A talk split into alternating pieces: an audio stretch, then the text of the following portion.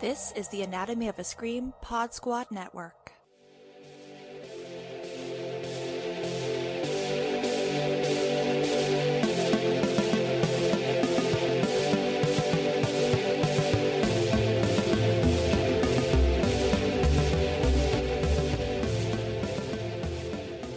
Hello, and welcome to Bodies of Horror. My name is Nicole, I'm your host, and I'm thrilled to have you here. Now, just over a month ago, I got the opportunity to sit down with my dear friend, Andrew, or Andred, from the Freaks and Psychos podcast to talk about one of his favorite films. This is such a special episode, and I'm thrilled to share it with you all because I don't think that there's anything quite as magical about talking to someone about a film that really means a lot to them. I really, really love the film that we get into, and I hope that you will too. And I hope that you enjoy this episode. I just wanted to kind of put out there that this was recorded just over a month ago because he does reference the upcoming episode that he had on his podcast around werewolves. Well, that has since dropped, as well as an amazing episode on audio description and its impact for individuals that are visually impaired. So please give not only the werewolves, not only the audio description episodes a listen, but really dig into that uh, back catalog as well because every episode is worth a listen. So thank you, Andrew, for spending time with me talking about this film, and I hope that you all enjoy this episode. Well, today, before I talk about what film is going to be discussed, what's on the examination table, if you will, I have a guest. That's right. Bodies of Horror's first guest on the show. I am thrilled to have Andrew from the Freaks and Psychos podcast. Hi, Andrew. Hi, Nicole. Thank you so much for having me on. Of course. I am a huge fan of the podcast, and you had me on your show to talk about Run a while back, and I could not think of a better introductory guest, if you will, for this show. So I don't know if you want to take a couple of moments to talk about Freaks and Psychos. Yeah, of course. So uh Andrew Sidlick here, aka Andred. That's my horror moniker. And I started Freaks and Psychos, a podcast about disability in the horror genre, looking at movies and films dealing with disability. I started that last year and you know, I I also had graduated with my PhD last year in English literature with a specialization in disability studies and I really wanted to continue to to bring the things I learned about in disability studies to continue to explore those ideas. I'm not an academic, properly speaking. Um, you know, I haven't gone into teaching or anything like that, but I wanted to kind of bring those concepts to a popular audience because it's one of those fields that just has not really gotten kind of beyond the academy in the way that things like feminism and anti-racism, critical race theory, things like that have kind of gotten more into mainstream awareness. And disability studies has has not really gotten there yet, I don't think. And, you know, I'm a lifelong horror fan. That's really kind of my go to kind of film or reading pleasure. I go to horror usually. And so I kind of wanted to bring those two things together and so I had kind of made connections within people uh, in the horror podcasting circles to see if they would be interested and I so I had some ideas for for possible guests and I decided to go ahead and it's been a great experience so far. 17 episodes in so far. Uh, well the 17th one is about werewolves. I haven't released that yet.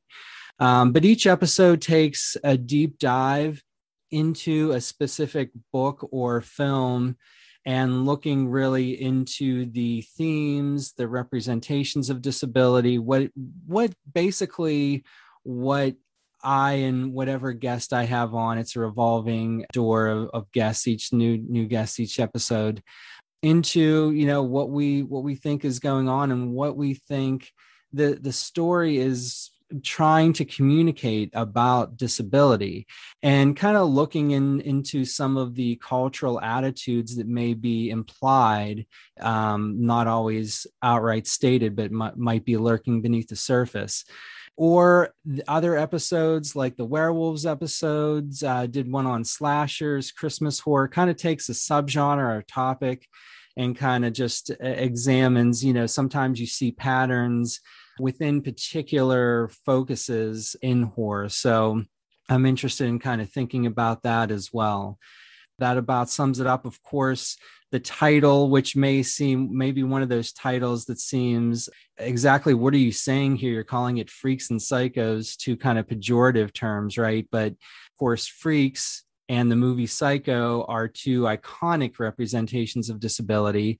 And I think also just kind of capture the breadth of disability representation and thinking about both physical disabilities as well as mental disabilities. And so we try to really cover the gamut and be kind of broad and inclusive in our thinking about what actually constitutes or or qualifies as a disability kind of open-ended. Yeah and i think one of the things i've found really engaging about your podcast and i know that i've mentioned this before we hit record but you do a really great job at doing a deep dive into really examining i think intersections interesting intersections of mental health and disability. You know one of the things that I have touched on, I think, very, very lightly here in past episodes are you know mental health and mental illness. But having the primary focus be on physical and intellectual and developmental disability it's really great that you're really kind of uh, looking at some of those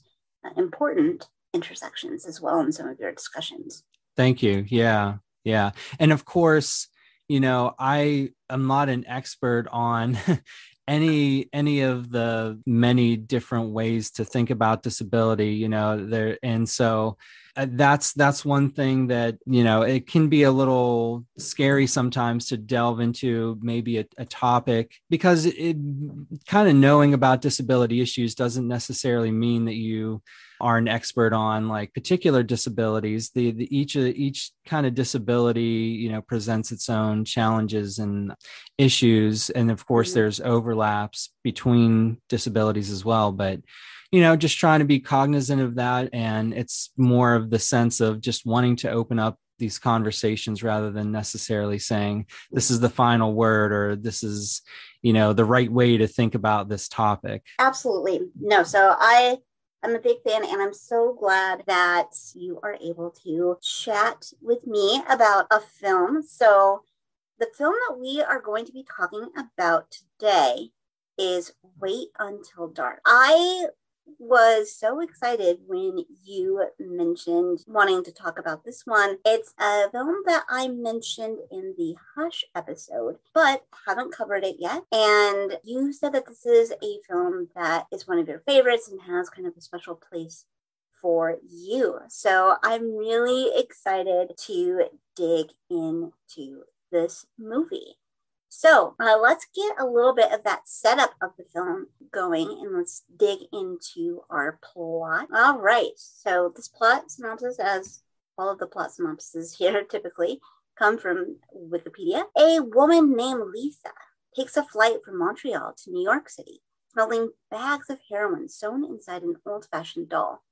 When she disembarks, Lisa becomes worried upon seeing a man watching her at the airport and gives the doll to a fellow passenger, professional photographer Sam Hendrix, for safekeeping. She is roughly escorted away by the other man. A few days later, con artist Mike Talman and Carlino arrive at the apartment of Sam and his wife Susie, believing it to be Lisa's residence. Harry Roat, the man who met Lisa at the airport, arrives to persuade Talman and Carlino to help him find the doll. After the conmen discover Lisa's body, Roat blackmails them into helping him dispose of it and convinces them to help him find the doll. While Sam is on a photography assignment, the criminals begin an elaborate con game, using Susie's blindness against her and posing as different people to win her trust. Implying that Lisa has been murdered and that Sam will be suspected, the men persuade Susie to help them find the doll. Mike gives her the number for the phone booth across the street as his own after falsely warning her of a police car outside.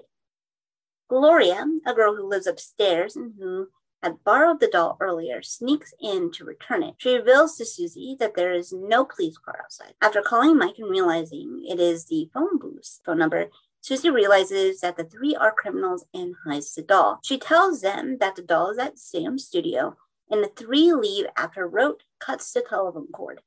Carlino stays behind to stand guard outside the building. Susie sends Gloria to the bus station to wait for Sam.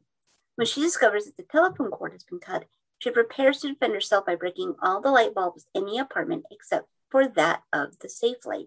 When Mike returns, he, he realizes that she knows the truth and demands the doll, but she refuses to cooperate. Mike admits to Susie that he and his Confederates are part of a criminal plot, while Roat is the particular danger. He, re- he assures her that he has sent Carlino to kill Roat. However, having anticipated their plan, Roat has killed Carlino instead, and he then kills Mike on the doorstep of Susie's apartment. Intent on acquiring the doll, Roat threatens to set the apartment on fire. Susie finally agrees to give him the doll, throws a chemical at Roat's face and unplugs the safe light as the apartment is pulled, plunged into darkness. Roat uses matches to see, but Susie douses him with gasoline, forcing him to put out the match. Roat finally produces light by opening the refrigerator. Susie, realizing that she has lost the battle, pulls the doll out from its hiding place and hands it to him. While Roat is distracted with it, Susie is able to arm herself with a kitchen knife. Roat then tries to walk Susie to the bedroom, but she stabs him and flees. She is unable to escape the chained front door and stumbles to the kitchen window to scream for help, but Roat grabs her ankle. She wrenches free and conceals herself behind the refrigerator door. Just as he stands to stab her, she unplugs the refrigerator, leading to total darkness yet again. The police arrive with Sam and Gloria. Susie is found unharmed behind the refrigerator door, while the dead Roat rests nearby, disabled by a toppled shelf. So that is the plot. Talk to me a little bit about this film and why it was something that spoke to you, something that makes it personal and one of your favorites. For me, what was hugely important uh, about my first viewing of this film was at that time it was probably around 15 to 20 years ago or so first saw it and at that point I really had not thought much about disability, thought much about my blindness necessarily as a part of my identity. Of course, I thought about being blind, but I, I didn't have the awareness of it as a kind of personal and cultural identity that I do now. And I had not seen too many protagonists who were blind characters at that point. And so, you know, I, I had I was familiar with Daredevil, the Marvel superhero, but in the case of that character really wasn't uh, the experiences of blindness were not really necessarily part of his story it was kind of more gave a novelty to his superpowers i guess mm-hmm. um, and i had seen minor characters like the blind man in suspiria um, but they usually were not main characters or they they just did not really explore the kind of the issues that blind people face. So wait until dark really excited me to see to see a main character who was blind and uh, had had nuance to her you know both struggling with limitations and anxieties which is something i i did have awareness of of you know the the, the various uh, difficulties of living with blindness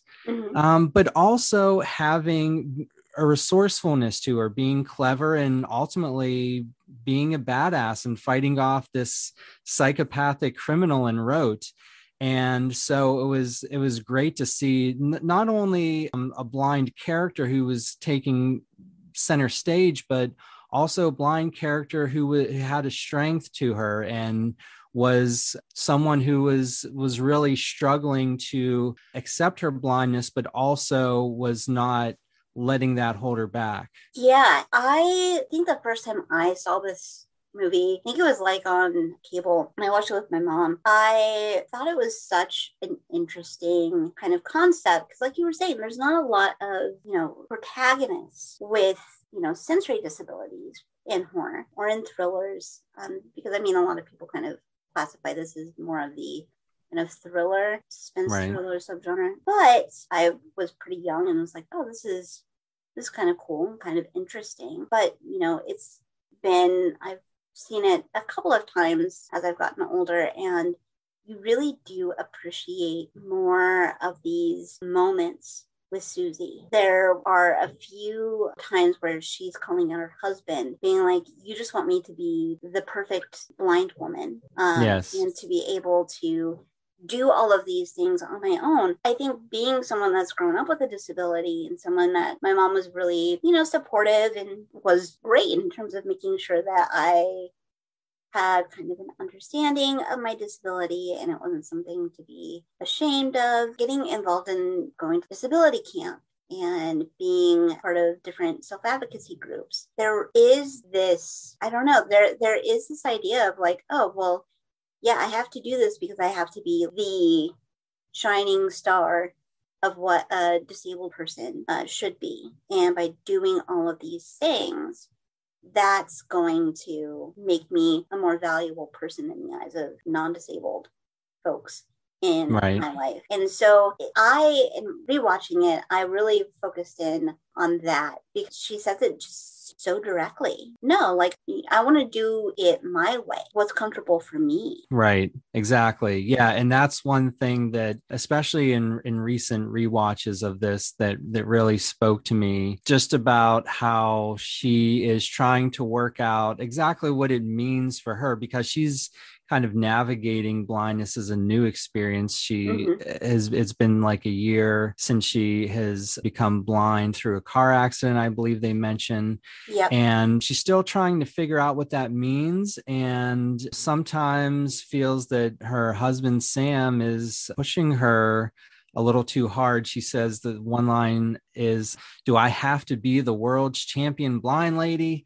Mm-hmm. And I I'm sure that a lot of disabled people can can relate to that idea where you have to you have to be the the best there's actually the, a term for a sort of representation of this the super crip where yeah. it's the disabled person who has risen above their disability by having you know awesome uh, powers skills or abilities to the to the extent where they're essentially not even disabled anymore. They're not, right. you know, they're still physically disabled, but like it's like with Daredevil, where his other abilities compensate so much for the blindness that doesn't actually affect him kind of significant way and you know it's it's a pressure it is a pressure of conformity where like you said it's it's trying to get disabled people to be as much like non-disabled people as mm-hmm.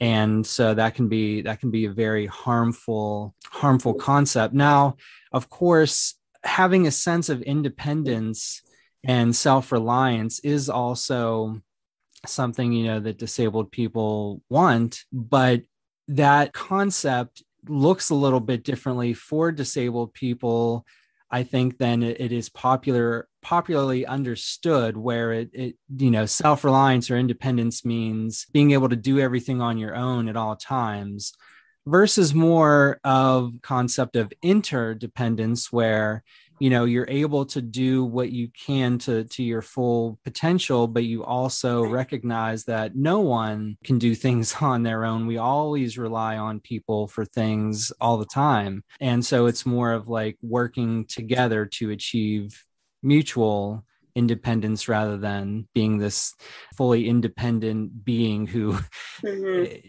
can do everything on your own. So I think she had, Susie is definitely struggling with that. And yeah that just really resonated with me because I, I think growing up ironically how this sometimes works is that parents really did not know how to talk to me about being blind or help me to understand it. And so their approach was more like, well, don't you know don't let it hold you back to anything. Don't don't worry about it but there was no recognition of like well what about the limitations i do have? How do i deal with that? What about when people exclude me? And i can't i you know i can be as self-reliant as possible. What if i'm excluded? I can't do anything.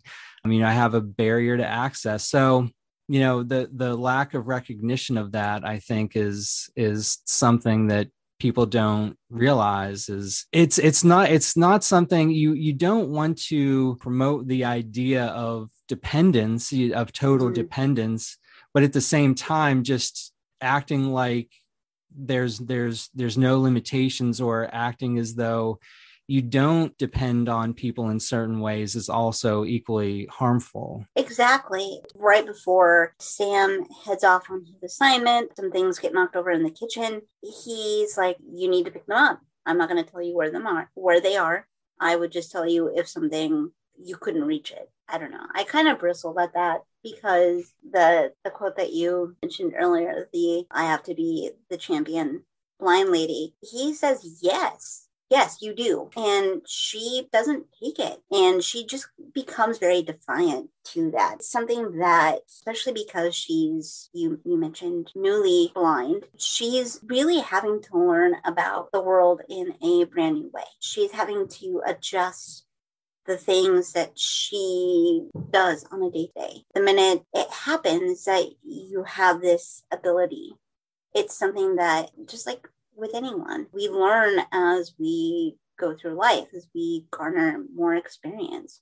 And she's new to this experience.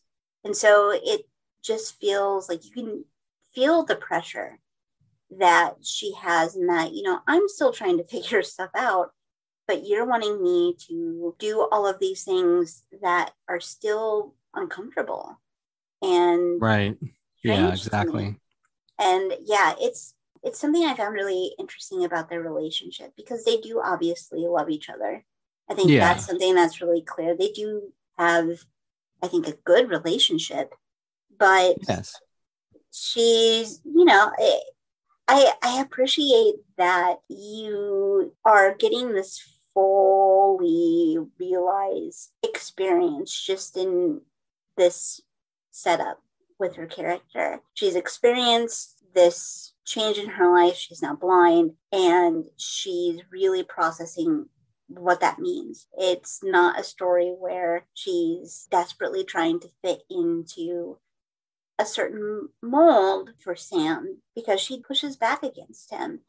And it really makes the character really relatable and really interesting um, overall. We get a character that's blind or deaf, it becomes the whole thing about their character. Where her personality, you know, she has a line about, but I wish I could do things like cook a souffle or pick a necktie, choose the wallpaper for the bedroom. These are things that she's coming to terms with. Like, I'm not going to be able to do that in the same way, but were probably things I like to do before. So I just, I, I, I love how fully formed and interesting the character of Susie is from the moment that we meet her. Yes, absolutely. And, you know, she kind of has a bit of an arc in relation to this, I think, because, like you're saying, she is pushing back against Sam, but I think she is also kind of full of doubt as well and, mm-hmm. and not knowing whether she can do these things or whether how much she can rely on herself, how much she can do things on her own. Through the course of the film, I think one interesting component of her battle of wits between Roat and and the other two Mike and Carlino is that she does it with the aid of this little girl that previously she had had an antagonistic relationship with, but they come to kind of work together, planning things out. They're figuring things out together. And I think that is kind of the the representation of interdependence that that can that that is perhaps healthier or or at least less controlling than this sense of like well you're just going to do it on your own you know? So I, I really like that and I, I like the the character of gloria as well and you know she is also very resourceful and, and smart and is kind of a, a bit of a, an outcast herself you know the, they mentioned she's bullied and stuff like that. Mm-hmm. so kind of really r- like that relationship between susie and gloria. Gloria is an interesting character because you really don't like her at the very beginning. She's just really abrasive to Susie, but you quickly then learn the whole reasoning behind it. And they have that really touching moment about perfection. And mm-hmm. just because you think that this is something that's perfect, it's not no one can be perfect. Right. I think it helps move their relationship. Now they can kind of become partners in defeating these criminals. I also love Gloria's enthusiasm about doing dangerous things. Yeah, she's excited about it. She's like, yeah, this is fun. Yeah, she's like, of course I want to do this. This is great. I want to do this every day. And Susie's like, and uh, and she's so fearless too. I mean, maybe a bit of that comes with child, you know, childhood naivety, but she's so fearless too. She like walks right by. I forget if it's Roat or one of the, one of the others, but she kind of like walks. Carlito. Is it Carlino? Yeah, yeah. And she walks like right by him without batting an eye. You know. The I'm I'm just out here selling Girl Scout cookies. Yeah, she's she's great. I especially like when Sam gets to the house, he's like, "You need to stay back," but she does not listen at all and is yeah. on his heels to go in because she's like, "No, I'm part of this too. This is right. I, I'm helping solve the problems." So yeah, she's a really interesting character, and I do think, yeah, I was so annoyed by her in the very beginning. She starts throwing stuff in the kitchen but right. she's like, I only threw the unbreakable stuff. like I'm not a monster. Yeah. It's just mad. And so I yeah, she's she's interesting because she's got some some layers to her. So yeah, I I like her and she's a good partner for for Susie for sure. Yes. What so let's talk a little bit about I guess the the battle of the film. Susie is having to take on these criminals that have infiltrated her home. And they've tried to use her disability against her and kind of playing roles to keep her kind of out of the loop and to get her to find this doll. I'm I'm interested in what your thoughts are when the altercations start intensifying and things get physical and she's having to like go toe to toe with these guys. And like how she how she navigates that as someone that's blind yeah i mean it's it's kind of a brilliant way that she she kind of turns the tables and knows that the how how to exploit some of the weaknesses and sightedness and and mm-hmm. you know re, being relying on sight and knowing the title wait until dark is that you know in the dark she's able to navigate that space much easier than a sighted person who is is not used to to doing that and so mm. you know she breaks all of that which i don't know how you feel about that part where it's it's kind of more for dramatic effect but like instead of breaking all the bulbs couldn't she have just taken them out or something but uh you know she yes. breaks all the light bulbs and kind of kind of makes it kind of kind of uh sets you know she's setting a trap essentially. And she's also thinking on her feet like when you know Roat is lighting the match and she's throwing the gasoline on and stuff like that. She's she's both kind of planning out by thinking like hey i know what they're going to be relying on to try to get me and i'm going to you know take that take those advantages away from them um, and then also just improvising as she needs to and yeah. i mean she kind of goes into survival mode that that survival is just allowing her to to deal with whatever situation is is popping up at her i think that the smashing of the light bulbs is extremely extra but it is about really setting up her home court advantage. Right. But her space has been ransacked. Things aren't where she would typically have them. And we know that that's something really important because she makes handful of comments when Gloria brings back the groceries when they're putting away stuff after Gloria wrecks the kitchen. You know, she's like, I need to put this stuff away so I know where things are. And so this house has been kind of rearranged.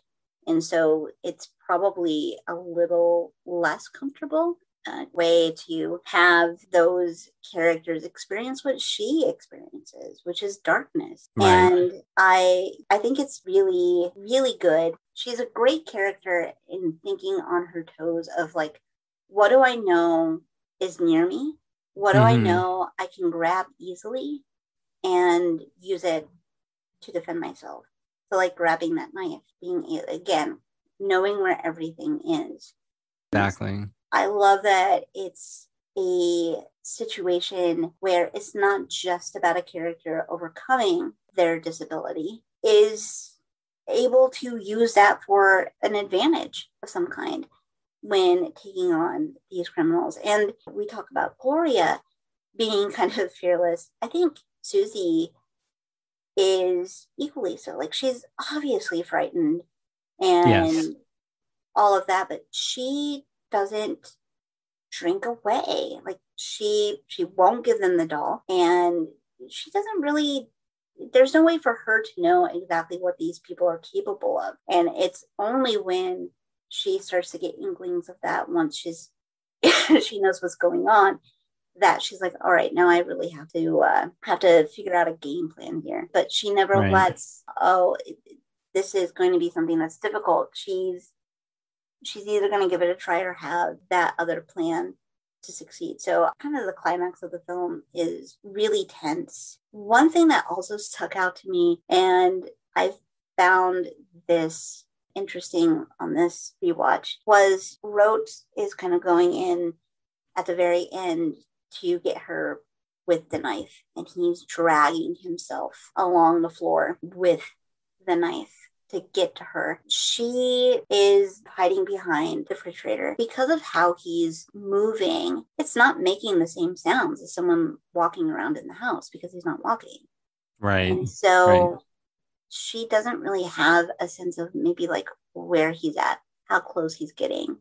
She's just hearing the sound of the knife going to the floor as he drags. She plays that extremely well, that added level of dread of, all right, he's he's obviously coming for me, but I can't really gauge where he is, but this isn't a sound I really have that familiarity with to be able to do that. So Right. Yeah. Roat is a great antagonist for her because they it they don't just give her someone to match wits with who can be easily defeated. You know, Roat is as ruthless as he is clever. So mm-hmm. he's he's not stupid. He he he quickly kind of is just as she is trying to adapt to the situation, he is also trying to adapt as she is he is discovering, you know, that he has maybe underestimated her resilience. And uh, and so he's adapting she's adapting they're kind of playing off each other. And so he is a very formidable opponent and that makes her triumph over him all the more sweet because we're like yes she did it you know? It's, it was Mhm. not an easily won victory. And and especially as she has to kind of adjust her thoughts as you know dealing with carlino and mike who seem a bit more empathetic or or not quite a, you know they they they want the money and stuff but they're they're not as sadistic as as Roat is. And when she comes to see what what Roat's uh kind of take on this like for him it's not even really about the money. It's it's more about just uh you know humiliating or hurting other people Yeah, and that's that's a really interesting observation too, because both Mike and Carlino, you know, at the very beginning, they're they're essentially duped by Roat, and they learn very early on what he's capable of because they find Lisa's body. Mike is smart and you know, he's the one that calls out the closet where they have Lisa's body because he's like, it makes no sense that this would be locked right now. Um, so you need to give me the key. I I love that exchange because it's really one of the only moments that you see them have the upper hand with Roat too, because they team up against him. But yeah, I mean, he's killed Lisa. They're like, oh, well, this is not at all what we thought we were doing here at all. Right. Yeah. And so they don't want to, I think, hurt her. They want the money. And I, I think that that gives them a little bit more interest because, you know, if it's just someone that's going to be brutal, I mean, that's kind of what it is. But you do have, uh, especially with Mike, you know, Mike is really smart in how he's playing kind of this character to her, the friend of her husband from the Marines. And yeah, I mean, just in these kind of, especially early on when he first comes to the apartment, you really are convinced by him. He's really good yeah. at this storytelling. It's really interesting. And Roat is someone that uses force and menace. The interplay of those three characters, I think, is really interesting. Carlino is kind of the goof. yeah, he's the comic relief. Yeah, he's the one that when they first get to the place and she's like, make yourself at home. Um, he's like, all right, I'm gonna get some food out of the fridge. And they're a good trio. It helps us explore her character a little bit with that too, because she's really dealing with three different people. Yeah. And eh, I, I did want to ask you about something related to to the the kind of interrelationships here and i don't really have a fully formed thought about how what this means, but uh, the the elaborate plot that they have where they're pretending to be police and Mike's pretending to be a friend of her husband and, and all all these pretending things and and the you know they're going by a script and so forth mm-hmm. and Susie and Gloria are similarly kind of trying to work out you know not necessarily a script just kind of their own like roles and and how they're navigating the situation. To me it really it, it puts forth this idea of performativity which has been kind of a concept that's kind of de- been developed more in relation to um, identity politics and the idea of identity is not something that is an inherent quality. It is a, it is a type of performance because it is shaped so much by social pressures and and cultural forces and things like that mm-hmm. and so it kind of makes me think that there's something I, I, don't think that this is necessarily something on the mind of the creators or anything like that but just makes me think there's something here about the performative nature of blindness you know where depending on the situation you make blindness appear a certain way or you use it in a certain way. It's it's not something that is definable definable in in and of itself necessarily so much as how it plays out in a, in a certain context. So i don't know if you had any thoughts on that. Again not something i think is fully developed really but i just think i mean the the plot the the, the plot that the criminals have is very elaborate and it, it is it is very much kind of out of that theatrical tradition because this was originally a play mm-hmm. um, and so i think it goes along with that but i think it does hint at kind of that that performance of who we are i mean like like you said she her she eventually is like tell me what you want to be and i'll be it you know mm-hmm. Mm-hmm. Yeah, this ruse that the criminals come up with is so convoluted and ridiculous. I've done this in like 30 minutes. yeah. And instead, you want to do, like you said, it's a play. They're putting on an entire play for her. Mm-hmm. Um, yeah. It's unnecessary. But I, you know, I think in hitting at themes of performance and and what you mentioned, we see this a lot of times in media representation where an individual with a disability will use an aspect of that disability or exaggerate that aspect of disability to navigate a specific situation. One of the things that Susie doesn't do is that. However, I think she does work within kind of these assumptions of, of what people think her experience is like as a blind yes person. yes And definitely so, yeah, it's not something that is really, I think, deeply explored in the movie. But I, yeah, I do think that there's something to be said about this play that the criminals are putting on for her playing on or exaggerating an aspect of her blindness, but working around the assumptions of, you don't think I'm capable of doing this. So I'm going to kind of play into that hand a bit and then I'll surprise you. Yeah, I think it's something that you're seeing probably uh, more embedded into films like this now because I think, you know, at that time probably wasn't something that was on a lot of folks' mind. right yeah I, I still I the whole ruse of the criminals really does get under my skin for the, for the first handful of minutes because I'm like, this is the most ridiculous thing. Like, what are you doing? Why Yeah. are you? Come on, and especially because they don't understand. Neither Susie nor Sam have an attachment to this doll. They don't really care about it right um you know this isn't something that is of great meaning to them. It's something that some woman that he met once for a small window of time in passing gave to him. You know it's not like you're trying to get someone's family heirloom or yeah. you're extracting something of you know pure sentimental and nostalgic value. And sam even references this woman has called for this doll would totally give it to her if i could find it. And it's that goddamn gloria being a little rascal and yeah taking taking a doll Right, right.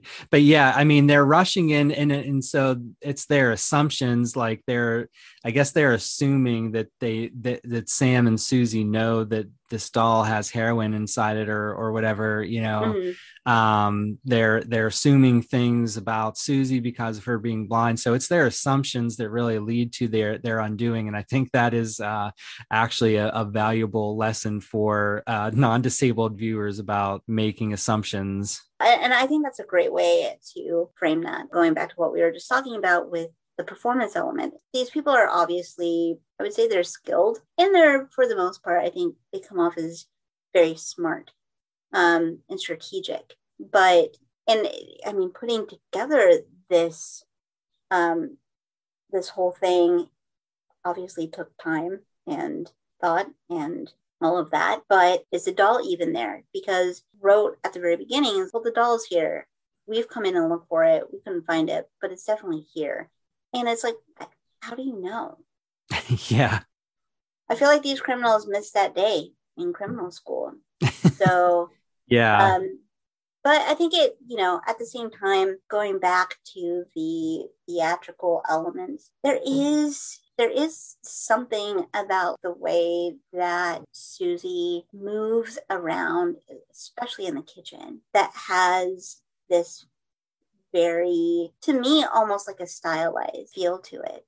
oh yeah. She's Yeah. very, and I think it goes back to what we were talking about, beginning with her being new to blindness and, you know, kind of having to learn about the space in a new way. So, but it's, you know, the way that she's touching the clock, it's, and the way that she grabs onto certain things.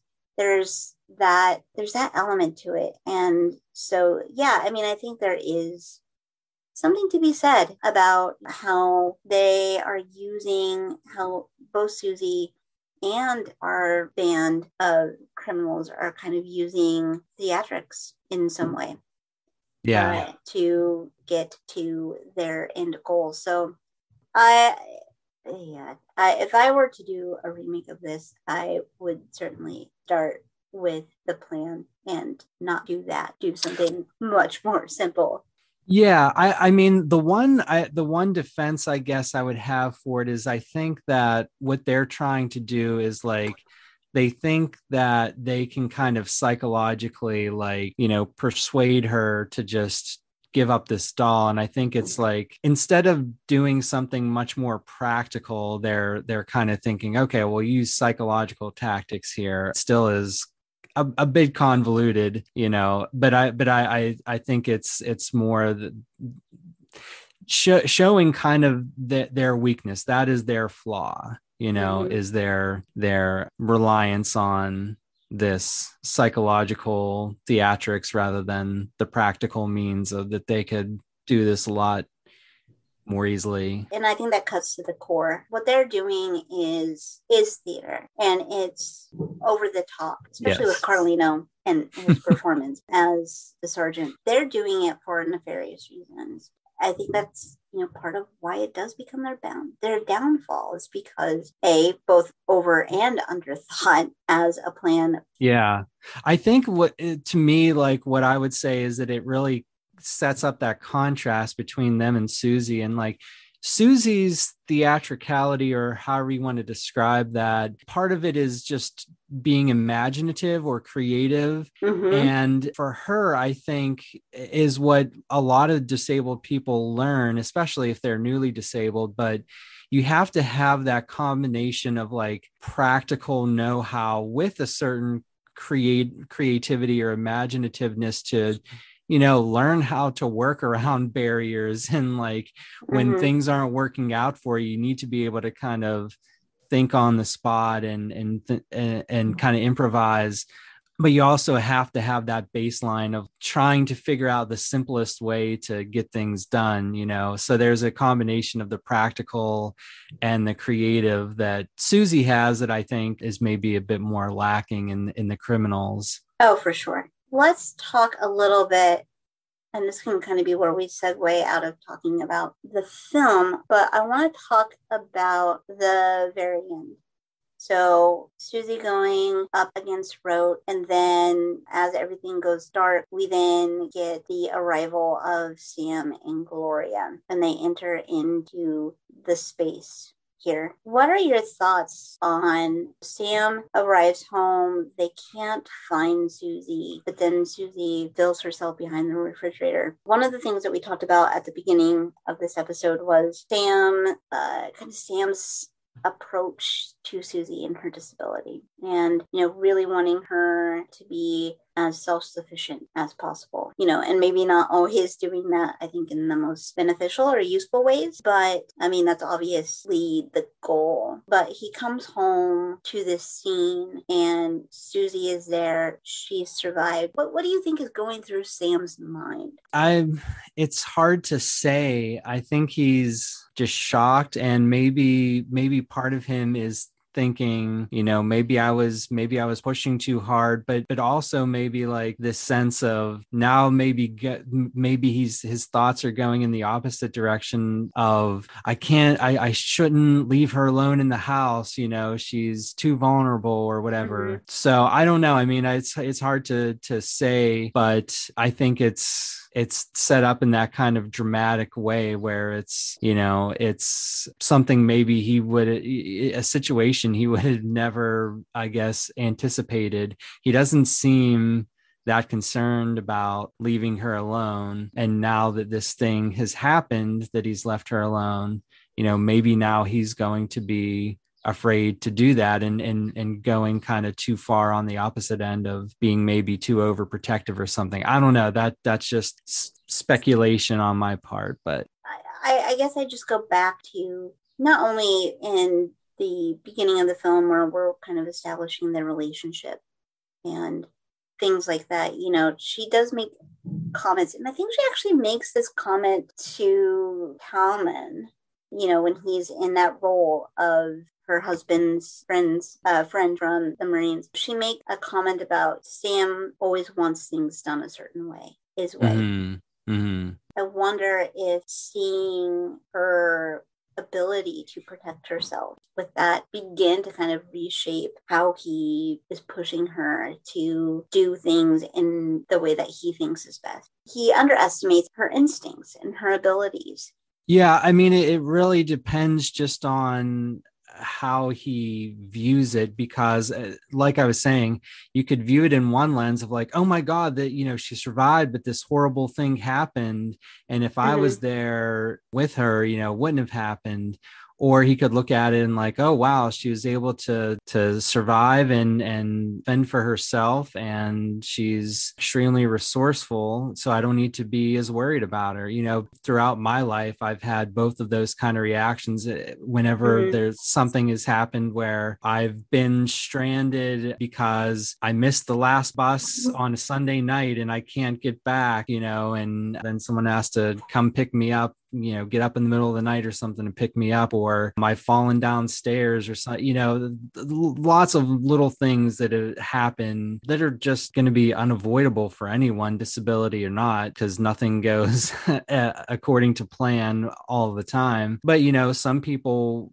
tend to react react in a way where it's it, they they it increases their worry and other people react in a way like okay you're able to navigate this shaky situation well so that's you know a sign of your your ability. So it, yeah it just really depends on the person's response and, may, and maybe on how the the disabled person who has been in that situation how susie talks about the experience and how it has affected her. I mean we don't know that either. This experience traumatized her has it is is it going to make her more afraid of being on her own or is it going to make her more confident in herself and her abilities? It could it could go either way. It is pro- probably a mix of both. So yeah it it it just depends on on where you kind of put the focus. I think you make a really interesting a point and you know bringing up personal experience. You know as someone with a disability we we do encounter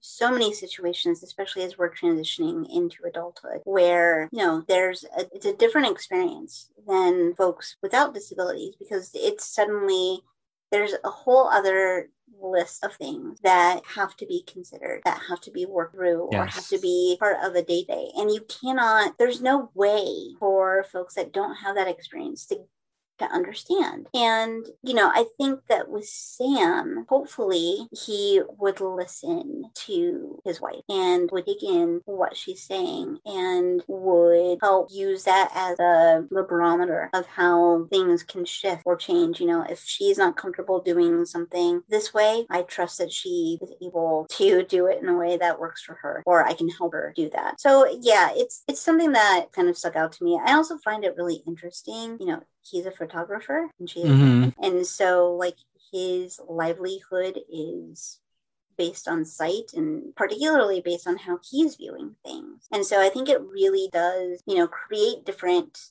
personalities for them because their experiences are just so different. And so, yeah, it's just something I thought about at the end because obviously I think initially it would be like, oh, my, my wife is safe and this is very good and this is horrifying but you know just what that what the experience would be afterwards for them.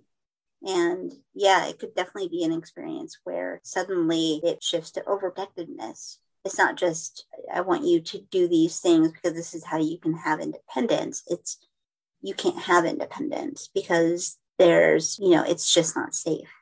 And someone always needs to be with you. Because I mean, I think even at the beginning when he's, you know, make sure you have Gloria come over, mm, help mm-hmm. you out. And she's, uh, no. yeah, not that. her. yeah. Which at, at first I was like, all right, now you're being a little extra here because this is just a kid that is helping out, going to the store for you. That's fine. Like, it's okay.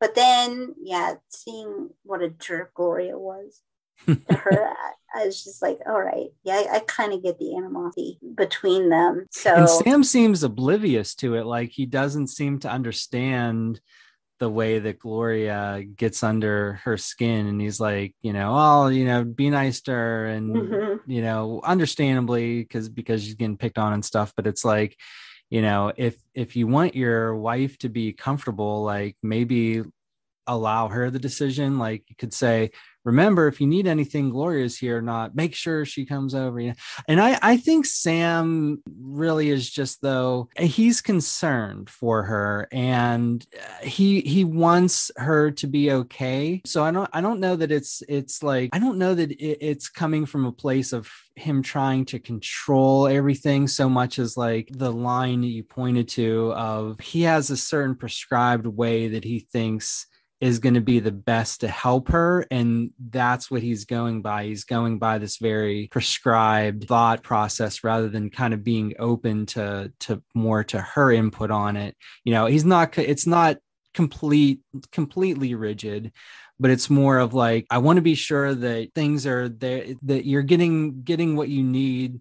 You're getting your own skills that you need but you're also getting help when uh when you need it but it's this very like this is this is what needs to be done. You need to learn this. You need to have gloria come over rather than like well you know what do you think? Mm-hmm. you know so it's i think it's more of just him not not necessarily considering her input as much until she gives him a little bit more pushback. And so yeah hopefully it's the, the dialogue can kind of help they can kind of help each other work work through the situation. I think one thing that we also need to take into consideration is that he's in this new experience with her you know? Right. So she makes the comment about hey can i go with you on your trip? And he's you know they have that joke of can, but it would be quicker if I just go by mm. myself. So I their dynamic is really interesting and I yeah, it's it's hard to say what what the impact of this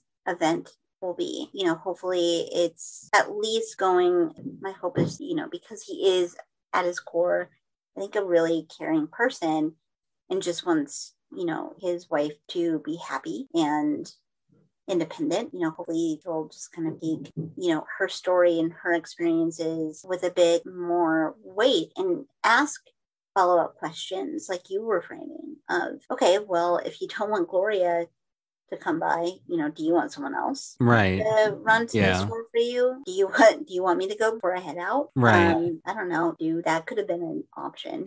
yeah. Um, pull your own weight. Um, so yeah, it's interesting. But at the end, the we at least I think have a relationship that is founded on a genuine love and trust of each other. So, and you know, they talk about how they're not big fans of the apartment um, because you get, I think it's that neighbor that's going on a ski trip is like, our our apartment building is terrible and we should form a group about it. And yeah, they, I think they make a comment before he heads out about the apartment not being the best, but now their apartment is completely demolished. Yeah.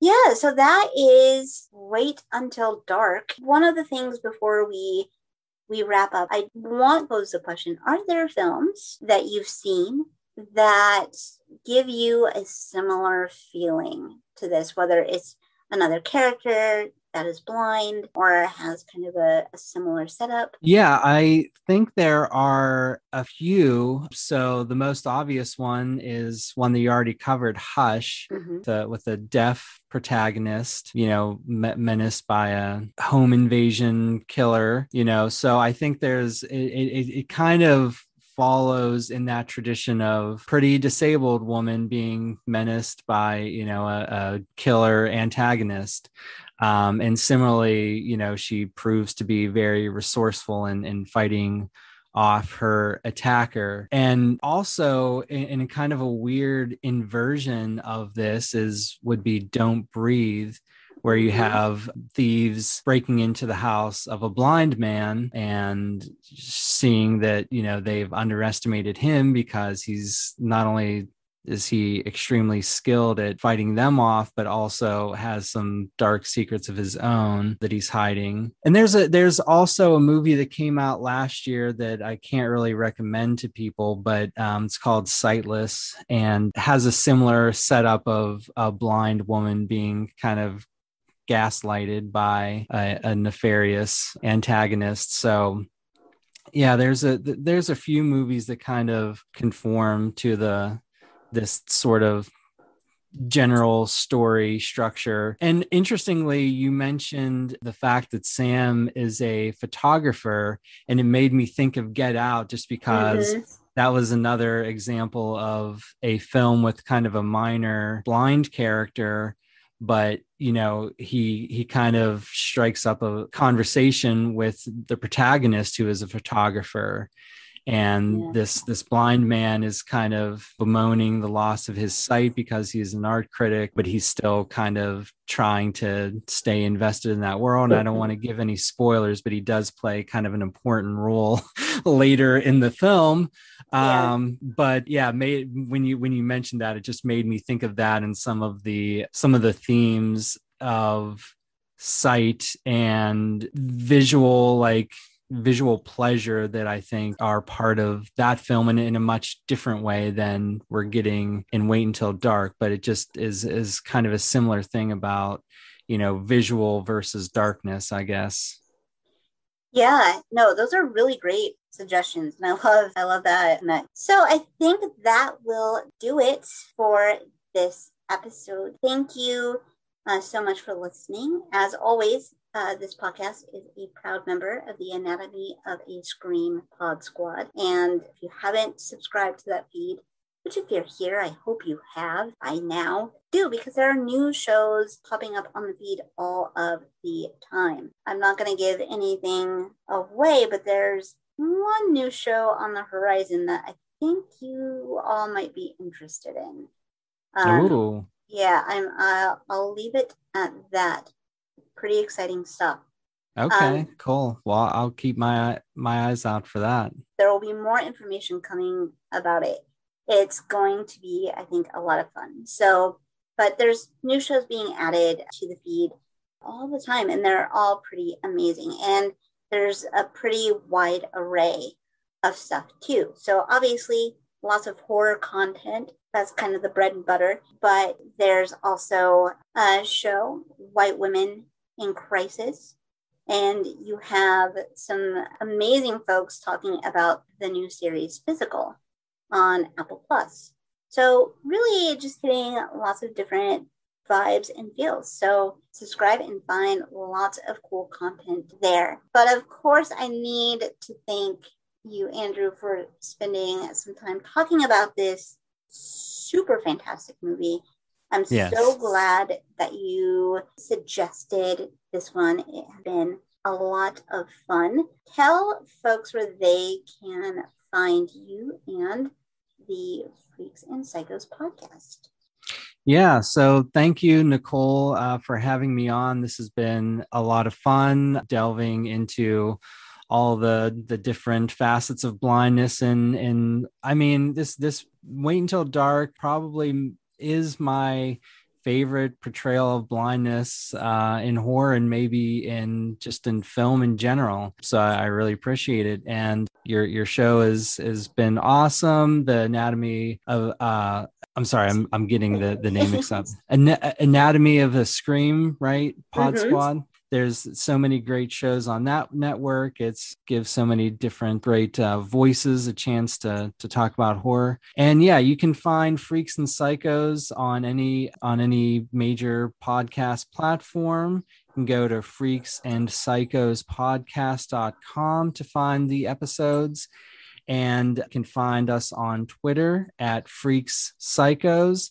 And my personal account is Andred the Blind.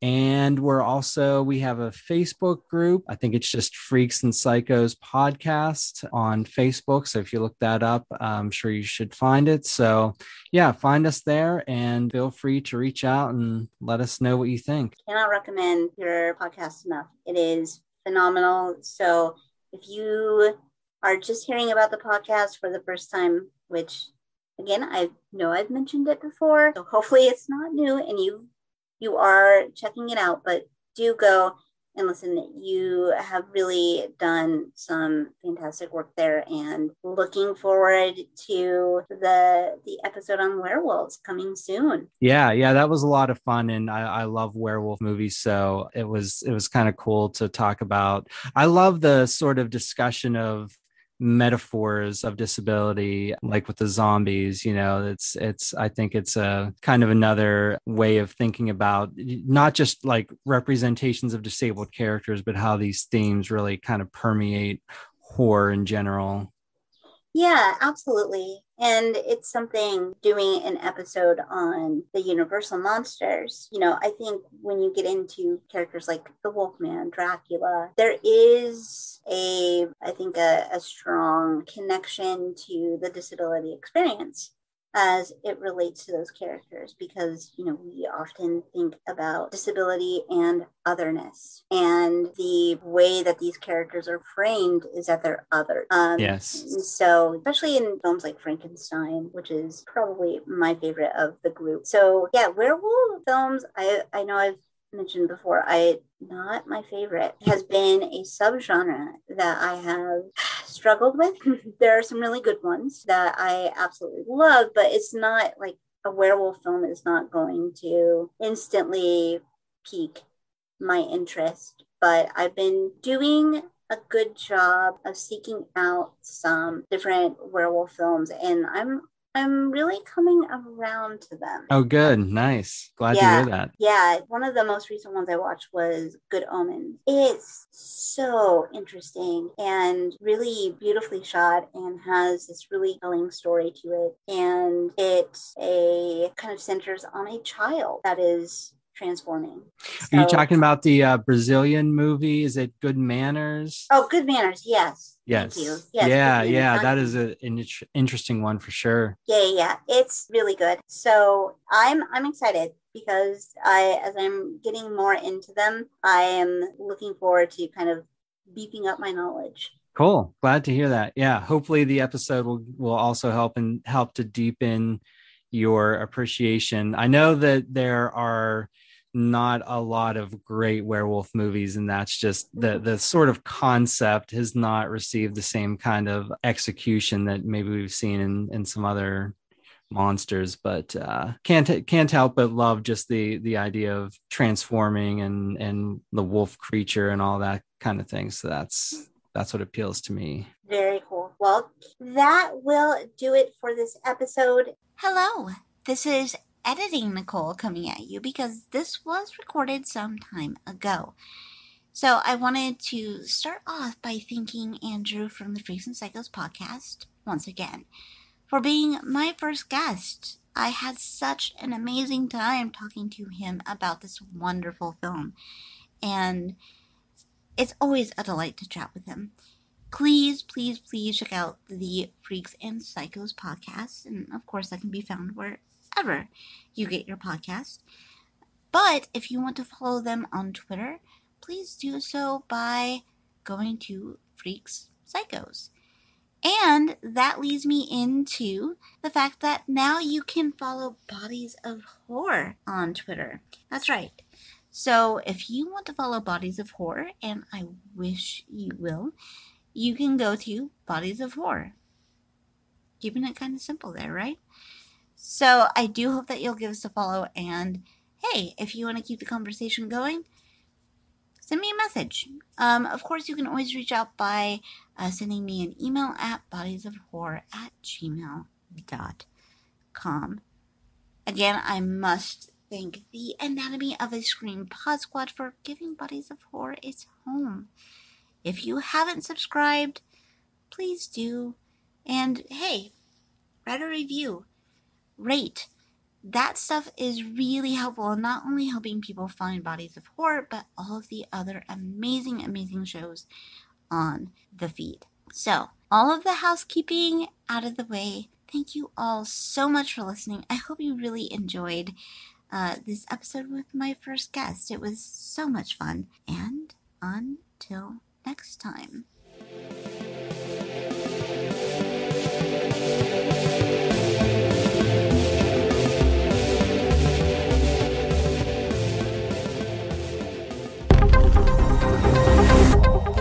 Scream Pod Squad.